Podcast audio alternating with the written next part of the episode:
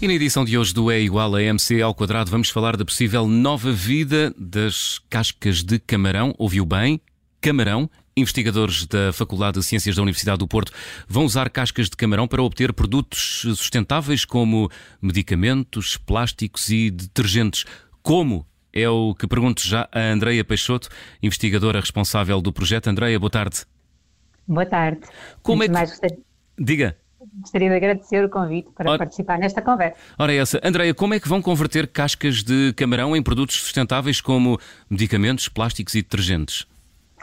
Então, esta ideia surgiu eh, motivada pela necessidade que temos atualmente da procura de alternativas aos recursos fósseis para a produção de químicos e derivados que usamos no dia-a-dia, como fármacos, eh, eh, polímeros, como são também as, os têxteis e, eh, e, os, e os plásticos, e que atualmente são produzidos a partir de derivados fósseis, portanto há uma necessidade de arranjar alternativas para isso.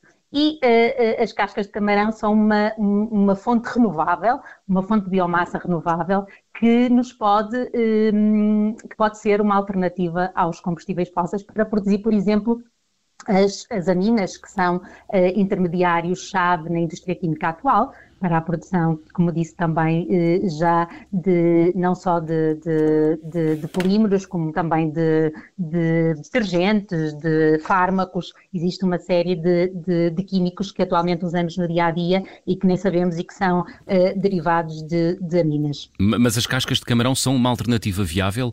É possível escalá-la como alternativa face às substâncias convencionais que já usamos?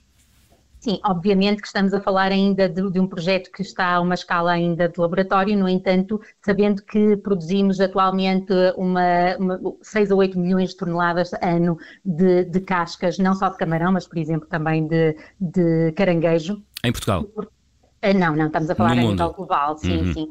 No entanto, nós trabalhamos com uma empresa mesmo que faz, uh, que, que vende miolo de camarão e, portanto, tem esta necessidade também de, de, de, de reutilizar este resíduo e trabalhamos com eles, eles cedem-nos as cascas, portanto, já estamos a trabalhar com a indústria, já há esta, esta procura por parte da indústria também para, para uma alternativa a, a, a, a deixar em... em em aterro, não é? Que é o que atualmente se faz a este tipo de, de resíduos, e trabalhamos com a Marcaval, então, que é uma indústria aqui de, de, de processamento de pescado e marisco aqui na, na, de Matosinhos, e que está também interessada na valorização uh, destes resíduos. Portanto, esta a casca do camarão pode até constituir uma fonte de receita adicional para a própria indústria, que, uh, que pode ganhar dinheiro, digamos assim, de forma simplista, com o que até agora era um resíduo que acabava no lixo, no aterro. Exatamente, não é? Deixamos de desperdiçar algo que é hum. muito rico, porque estamos a falar de uma matéria-prima muito rica. Ela é, é, é, a casca de camarão contém quitina, que é o segundo biopolímero mais, mais abundante na natureza. E biopolímero esta quitina... é, podemos designar como plástico natural? Exatamente, é um polímero natural, como por exemplo a celulose, para dar outro exemplo, não é? Uhum. Que é mais conhecido.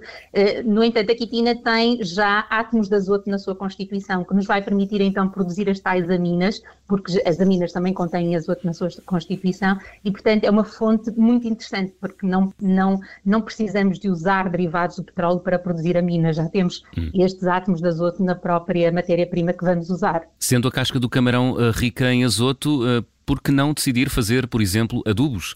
A terra também necessita também. muito uh, de azoto, não é? Claro que sim, sim, sim. Este tipo de aminas que estamos a falar também, também passa por aí, passa dos, dos, também da produção de, de, de adubos e uh, bionatu- bionaturais, não é? Vamos colocar aqui o bio porque vem tudo da natureza, uhum. não é? É essa, é essa a ideia. A ideia. Andreia Peixoto, vamos recuar um bocadinho atrás na nossa conversa, vamos voltar atrás um pouco na nossa conversa. Como é que se converte, do ponto de vista do processo, a casca de camarão em produtos como medicamentos, ou plásticos, ou detergentes?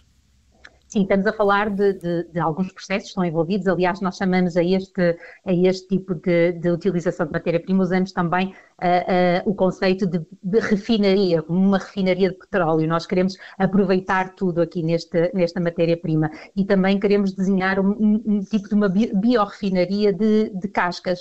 E uh, isto envolve vários processos. Obviamente estamos a falar de processos de extração uh, e depois processos de transformação também de, das moléculas noutras moléculas que queremos obter. acontecer. E aqui envolvemos também processos catalíticos, e nesses processos catalíticos nós utilizamos catalisadores que também são desenvolvidos a partir de resíduos que sobram do processo de extração, por exemplo. Quando diz processos falar... catalíticos, está a dizer o que é concretamente?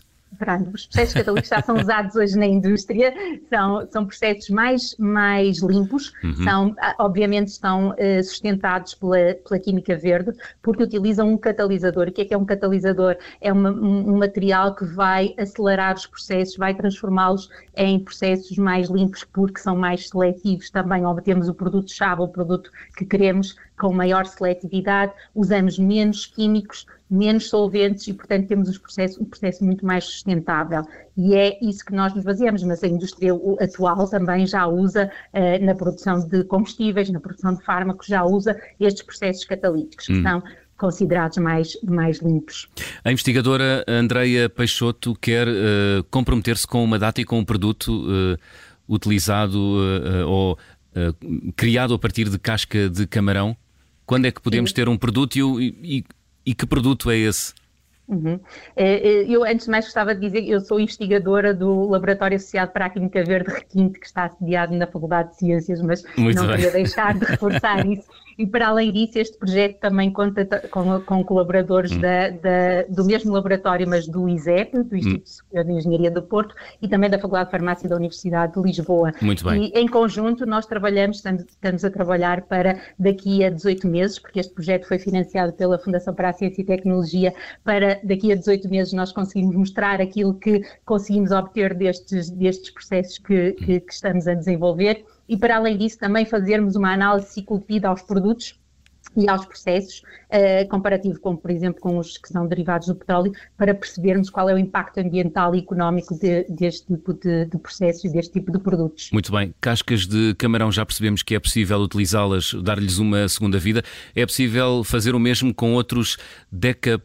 Podes, como caranguejos, lagostinhos, não disse nenhuma asneira, pois não é mesmo decapodes? Não, não. Sim, é só esqueletos deste tipo de crustáceos, por exemplo. É possível? Sim, sim, sim, sim. Nós focamos no, no camarão exatamente porque, como lhe disse, trabalhamos com esta empresa de processamento de marisco, uhum. mas obviamente isto está alargado também a outro tipo de cascas e outro tipo de, de resíduos também de, que, que vem da biomassa. Nós temos trabalhado, por exemplo, também com a, as podas das videiras, que, que é uma coisa que, que também é deixada em, em aterro ou, em, ou nos, nos solos e que pode também valorizar e que temos tido resultados muito interessantes também nesta área. Ah, muito bem. Então fale-me mais uhum. Desse, de, de, de, desse projeto. Portanto, aproveitam, Sim, então... aproveitam os braços de videira que são cortados e lançados ao lixo para, para fazer o quê, Exatamente. Andreia Peixoto? Para...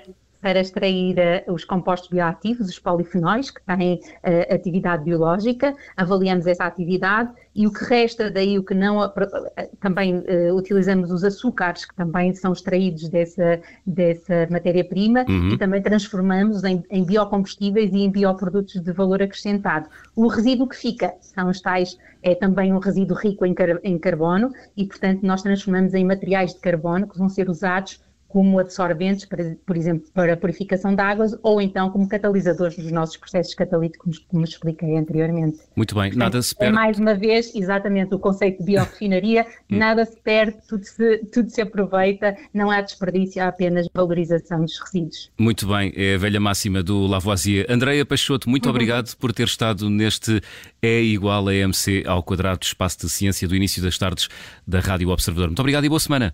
Obrigada, foi um prazer, agradeço.